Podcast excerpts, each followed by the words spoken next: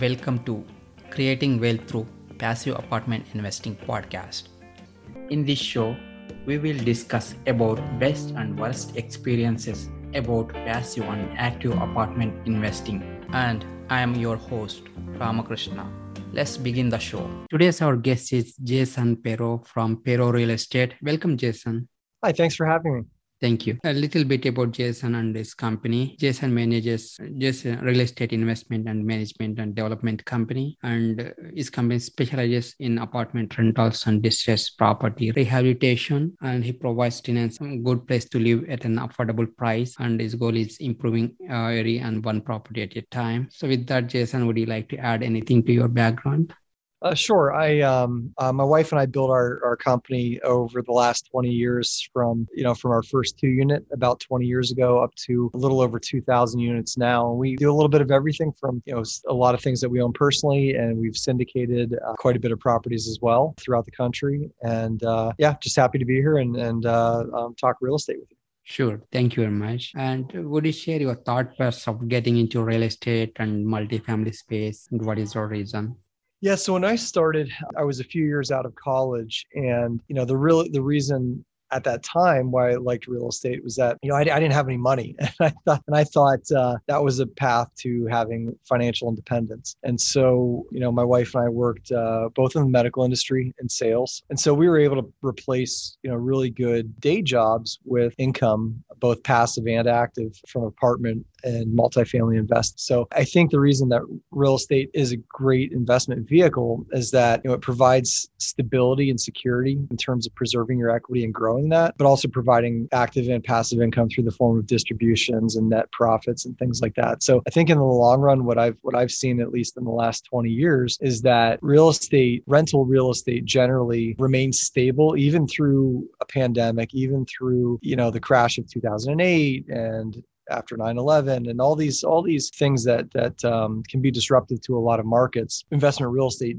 doesn't typically suffer the same downturn. And the reason being i mean if uh, tenants need a place to live you know people need a place to live uh, as long as they pay their rent then the the owner can pay their bills and, and hopefully uh, have enough left over to you know to, to reinvest or live off of for, for each individual property. So i just think it's a great asset class and it's something that you know if you put some time and effort into it it can reward you handsomely Great. Yeah. And thank you. Thanks for sharing that. So, would you share what is your investment philosophy?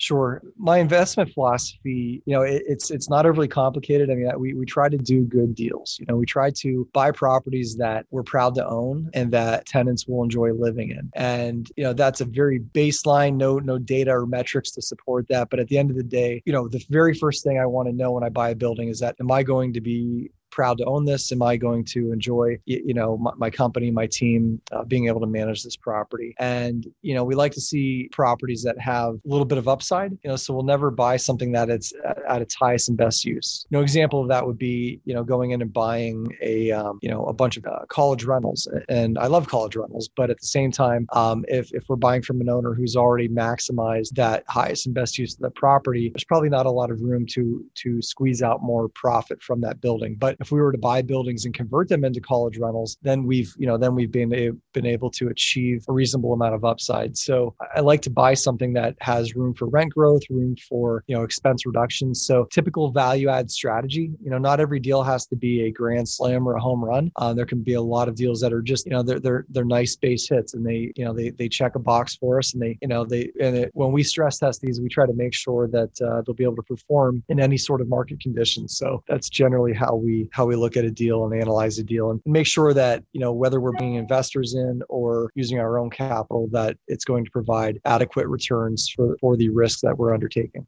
Got it. And thank you. And you mentioned you will do stress testing. So would you share what exactly you will do as part of stress testing? Sure. So we always, you know, right out of the gate when we buy an apartment building, we look at, you know, look at the tax increase and the imp- implications of a tax increase. And we work that into our budget year one. You know, so that, that's the first thing. We, you know, we look at what is our maximum allowable vacancy rate that if things were to really get difficult, what's the highest vacancy rate that we can have and still be able to pay all of our bills, you know, and, and that's an important number to, to understand, you know, uh, especially when you know, we're looking at like what we went through with COVID-19 uh, situation situation where, you know, if things were to get difficult at a given property, we're still able to pay our bills and you know kind of keep the lights on. So that, that's another area that we um, that you know that we stress test and and you know we look at various scenarios. You know you know what if the rent growth is not not as aggressive as we would like. So we tend to to not get overly aggressive with our underwriting. So we will you know implement conservative underwriting, but but look at things that you know may or may not happen. Right, like like really high vacancy rates. What does that happen if, if that's like that for a year, you know, six months, things like that? Having adequate reserves, making sure that we have you know aside from what lenders were, requiring in the last year and a half in terms of COVID reserves, we generally always like to have quite a bit of reserves, you know, that rainy day fund, so that if things do get difficult, it doesn't it does not hurt hurt our ability to to manage and run the property well. Thank you very much. So, would you share any of your breakthrough moments, Jason?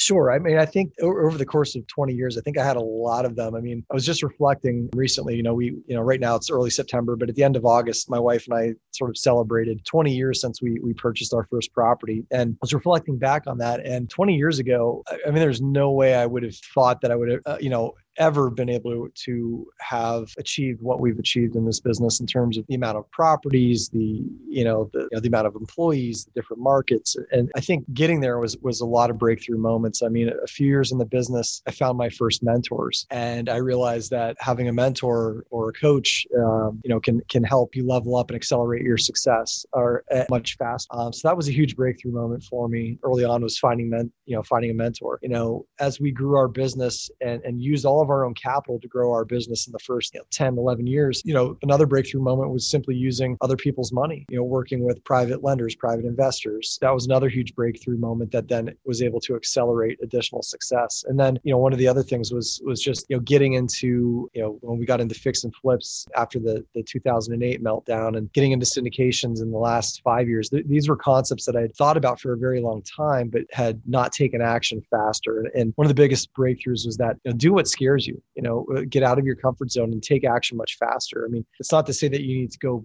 so big so fast but i think that you know you don't also you also don't have to analyze and think about things for you know three four five years. You can you can take steps and, and get around people that will help you make those decisions quicker got it. And those are like very very valid points. Thank you very much. And would you share your company's acquisition process and what markets you're looking what, what kind of business plan you're implementing and what's your exit criteria Sure. So our acquisition process, I'm uh, in terms of my company, my wife and I are generally, you know, deeply involved in the acquisition uh, process. We we have some very strong broker relationships that cover, uh, you know, Northwest Pennsylvania, Northeastern Ohio, and those are the markets that we we do self manage in. And so with those broker relationships, they tend to understand what our criteria is, what types of properties we're looking for, how often we want to do deals, and so the the brokers have trained us well, but we've also trained them well in terms of having them present us deals that that we want to uh, that we want to do. So that's come with a lot of time in the business, but as we've built that that broker relationship, they're able to present deals in a, in a manner that you know they, they can do that initial underwriting for us. Of course, we're going to going to check that and, and you know run our own analysis, but typically they'll they'll present an opportunity to us. We'll you know they'll already know what our criteria is, so we, we know that we're going to want to at least check the property out. So you know we'll do our initial walkthrough, analyze you know T12s, rent rent rolls, things like that. And if the deal makes sense, you know, I typically will run this by my lender. You know, I, I use a um, I use a loan broker, and I've, I've been very loyal to to his group. And they they do a lot of you know they'll they'll run their own analysis, run their own stress tests, and then they'll compare their underwriting with ours. And, and typically, if we're on the same page, we know the deal's a go, and we work really fast to try and get the, the property under contract. If we have you know conflicting assumptions, you know, in the underwriting, we will you know we will compare our notes and make sure you know see if it's a deal that's worth pursuing or not. To me, it's about you know having a strong team. I mean, so you know we have that broker relationship, uh, have, have built a lot of you know private seller relationships as well, but really sort of working the financing process and getting getting our lender on board before you know before we go into contract. So we know that we can move quickly once we enter the due diligence process, and we can and that's a really good sales point to to sellers is that we can you know we can uh, move quick on a on a deal. You know when we look at exiting, we don't exit too much. You know for me, I I think one of the the baselines is that for things we manage, if, if a particular property or a group of properties don't, if managing them becomes more difficult or distracting, then you know that takes away from uh, taking care of other parts of the business. Then we know it might be time to sell. But also, you know, if there's things that we've owned for quite a while, having you know having you know two decades in the in, in the business, we you know we look at it. You know, do we do we want to remarry the property and whether we refinance and pull out equity or or drop our payment, or is it time to sell and then unlock some of that equity to reinvest into you know into another deal? So most of the personally owned assets that that's how I look at that is that you know is this something I want to own for another you know five, ten, or fifteen years, and if not, then we we look at disposing of that disposing of that property. On our, on our syndication deals, you know, we we generally I, I try not to exit too soon. Uh, I think that you know it's great to unlock you know equity and have a you know a nice return of capital event, but the challenge can be is where do you then reinvest those dollars to you know to have a, a, similar return. So i think as long as we have a place we can we can place the capital then you know perhaps we you know it's, it's time to sell. But you know when we we anal- you know analyze it from a tax standpoint and and also a reinvestment opportunity standpoint you know where uh, we, we really have to analyze you know is it the right time to sell? Uh, and sometimes it is but but a lot of times it's it's better to hold on and, and maybe wait you know another five or ten years if the investment is going well Awesome. And thank you. Thanks for uh, detailed uh, explanation and information. Awesome. And so your company is vertically integrated and you're managing your properties, right? So, so would you share some best practices and some challenging experiences with that? Sure. You know, I'm a big proponent of, of self-management and, and, being vertically integrated. And I think there's a lot of, you know, there's a lot of lot more pros than, than cons to it. Now, the challenge with third-party management, you know, I mean, there are a lot of great third-party managers, and I don't mean to, I don't mean to insinuate that there's not, but I think that, you know, one of my mentors early on told me that, you know, no one will ever care as much as the owner about the property. And that's, you know, obviously that's not quite true, but, you know, if I'm majority owner in a lot of these deals, you know, we can ensure that, you know, we're willing to do whatever it takes to make make you know to make the deal work. You know, if if um, if we're short staffed or there's you know crunch time to get things done, you know, we're we're willing to get our hands dirty and make sure that uh, you know everything is running smoothly. You know, I think some best practices that relates to self management is you know if being vertically integrated is whatever market you're in. If you're doing that, being active with with local landlord associations, local not just investor groups, but you know for us in Pennsylvania, in Northwest Pennsylvania, we we have what's called the Apartment Association. I've been on the board and I've been president of it for the last few years years and you know, we represent 1600 landlords. And you know we have leases legal forms access to landlord focused attorneys. And so you know you get around groups like that in, in your area and you'll be able to understand the landlord tenant law that's maybe specialized to the to the area you're in you know network with other landlords in terms of you know what they're seeing how they're operating their properties. And it's not just small you know mom and pop landlords. There's some very large operators that will be active in those groups too. But i think you know the biggest thing is just keep educating yourself and trying to be a better try to be a better property manager better landlord you know always screening your tenants and you know being strict about about rent payment and and all of the policies you want for particular properties. And so as an owner it's always beneficial to know these things because what happens if if your whole property management team quits? Who's going to run the property? And not that many of us don't want to get into the you know the nuts and bolts of doing the day-to-day operations but it, but it is useful to know how it operates. And if you really want to understand what it takes to run the property and create a good budget when you are investing in larger synd- uh, syndications, it's good to have that hands-on management and, and truly understand what goes into the day-to-day operations. Got it. Yeah, that is so much valuable information. And so, would you share any of your best real estate investing experience so far, Jason? Sure. I think, you know, some of the best experiences are just being able to sometimes, you know, when you have that time to sit back and reflect on the growth and, and the mistakes and the challenges and being able to learn from and tweak those. So, I mean, overall, like the biggest thing, great experience is just being able to build a company that provides gainful employment to to a lot of people, helping them achieve their goals and their dreams. So that, that's really special and we we enjoy that. And and just I think we, you know, love doing deals. So that ability to, you know, figure out new and different ways of, of doing deals. I mean, coming from doing, you know, our, our first duplex investment 20 years ago to you know, some of the deals we're closing now that that are you know, pretty sizable where we're bringing in you know a series of investors and creating syndications that you know that's that's really enjoyable. But some of the stuff that really sticks out like you know the deal that we did that allowed us to quit you know allowed me to quit my day job and being able to walk away from a, a lucrative career into being self-employed into another lucrative career. But that so it's the deals like that and those those types of milestones that that you reflect on reflect on over time that that kind of hold a special place in your heart. And, you know, being able to, you know, although we work hard and put a ton of time in the business, you know, we're able to take off. And, and you know, this summer, uh, took a three week road trip with my family. I would not have been able to do that with a W 2 job. But during that time, I was able, still able to work in the business and take time every day, but do it remotely and have that time with my family that, you know, if I was working a day, like a regular career, I wouldn't be able to, wouldn't be able to take that kind of time off. Got it. Thank you. So, would you also share any of your challenging real estate experience so far?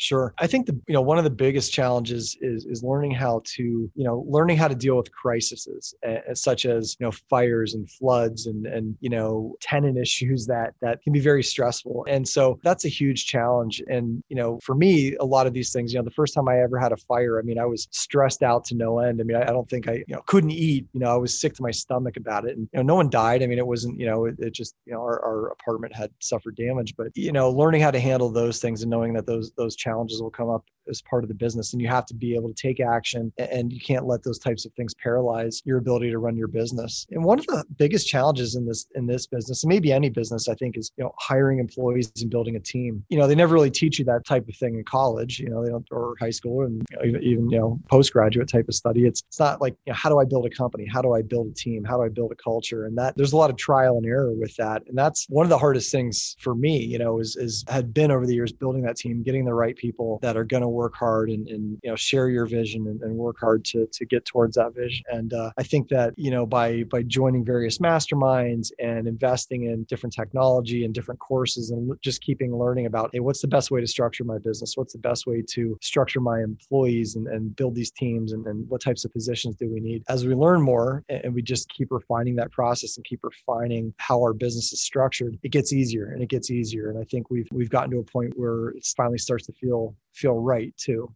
Got it, got it. And thank you. So, what is your current focus and share something you're excited about now? Yeah. So, you know, right now I'm, I'm really excited about, you know, we've got a, a series of deals happening right now. And, uh, you know, we're able to go in and, and do some major value add to some properties. And we, we love old buildings with character. You know, some, some of the old woodwork and brickwork and things of that nature that you just can't replicate, you know, in today's dollars at an affordable rate. And so being able to go into these 100, 150 year old buildings and then on a big scale, put in some serious upgrades and, and make these, you know, really a high end, you know, a high end apartment. So so we're doing some of that in Cleveland right now, and that's that's really exciting. You know, really exciting, and that that's kind of on the forefront of what we're doing right now. Cool, and thank you, and good luck also. Oh, thank you. Yeah. So, any one advice that have impact on you, Jason? Yeah, I think one of the biggest pieces of advice, I, I you know, various mentors, I've read it in books, and, and just I, I think the, the biggest thing that that sort of helped help my mindset in this business was just take full accountability for everything. You know, if there's a tenant that doesn't work out, or there's you know an investment that's that's having challenges, and just sort of don't celebrate your successes too too wildly, and don't uh, you know don't get too down. Just take accountability and own. You know, if you own every problem in your business and you figure out ways to fix them, you don't have time to get upset about it because you're you're still you just all you're doing is trying to refine refine your business and realize that if you take full accountability and responsibility for those things, you just live a much more peaceful life than than trying to blame others for for the shortcomings. That is so powerful. Yep. So any of your personal habits that are helping you to be successful? Sure. I think one of the biggest things is, you know, is, is, taking taking time for myself. You know, a really big thing that you know I like to journal. I like to set goals. I like to mastermind. But you know, I make sure that I, I, work on my fitness and and health. And so, trying to take a you know time every day to, to just to get moving and, exercise, I think is good for the body, but also the mind. Um, you know, being able to shut. So if it's at an hour, two hours, half hour, whatever that is, just being able to kind of break a sweat and not think about business for a while, not think about the other stresses of, of what's going on. That's one of the biggest habits I have that that I I try to be pretty religious about is that uh, um, just trying to to keep moving, and I think that's just great for your mental and, and emotional and physical health. Yep, yep, sure. So, any books that impacted your life and what way? Yeah, I think you know I know every every real estate investor you know says it. You know the the, the four hour work week by Tim Ferriss, and of course Rich Dad Poor Dad. But beyond that, I, I, think you know one of the two of the books that I gift the most. One is The Compound Effect by Darren Hardy, and you know so a lot of people talk about massive action, but what really makes the biggest difference in your life is the you know the small daily habits, the small daily changes that you know when when you you know do that over a you know consistently and over a period of time, that's what makes the biggest change in your life. I mean, of course, massive action is is great and and, and should be done when when possible. But you know you're never going to get to that point of taking massive action if, if you're not you know taking those small baby steps along the way so that, that that compound effect is is a book that I just can't say enough about, and, and has been one of the gift, books I gift most often. And and another one is uh, Poor Charlie's Almanac, which is collection or compendium of of different speeches and writings by Charlie Munger, who you know if people some people know, some don't, but he's Warren Buffett's right hand right hand man, but is but is kind of well known in the in the you know the Berkshire Hathaway circle, and and he's you know obviously one of the greatest investors of our time alongside Warren, and just has a lot of life and investment wisdom that can be applied to you know just to, to your own life or, or, to business. And it's just kind of a you know just cuts through the the fluff and just sort of a very straightforward approach on on a lot of things investing. And and i think it's just good advice from a non-real estate person that that can be applied in, into our business. Cool. Yeah. Both are solid books. Yeah. So how are you giving back to community Sure. So, you know, my wife and I really enjoy, you know, seeing people get into the home home ownership realm. I mean, I think we that think that's like, you know, one of the, the biggest steps for most, you know, most Americans is that, you know, it's that American dream, right? Like buying, owning your own home. So we've been involved with Habitat for Humanity and, and, uh, you know, that's, that's helping generally people that would not qualify on their own for, for home ownership, but, you know, gives them the tools in terms of budgeting, you know, paying off debt and being able to own their own home. And so it's a great program. Um, we've been involved with them for, for a number of years. And, um, so that's really important to us. We enjoy that. And then, you know, the sort of the non-charitable give back is just, you know, we really enjoy mentoring, you know, younger and, and or newer investors in the business that are just getting started. So, you know, trying to be a mentor and a friend to those that are trying to get their start and, and help them get accelerated at a faster pace too, so they can achieve their achieve their goals and their dreams. Awesome. Awesome. And how can listeners can connect with you, Jason? Sure. They can connect with me through my website, uh, perorealestate.com. If anybody wants to, you know, jump on a quick call for a strategy session, um, they can click on my Calendly link and, and find any openings at uh, cal- calendly.com forward slash Jason Pero. And uh, love to love to connect with any of your listeners. Awesome. And thank you, Jason. Thanks for adding value to the show. Thanks for having me. I really enjoyed it. If you like the show, please subscribe, share, rate, and review.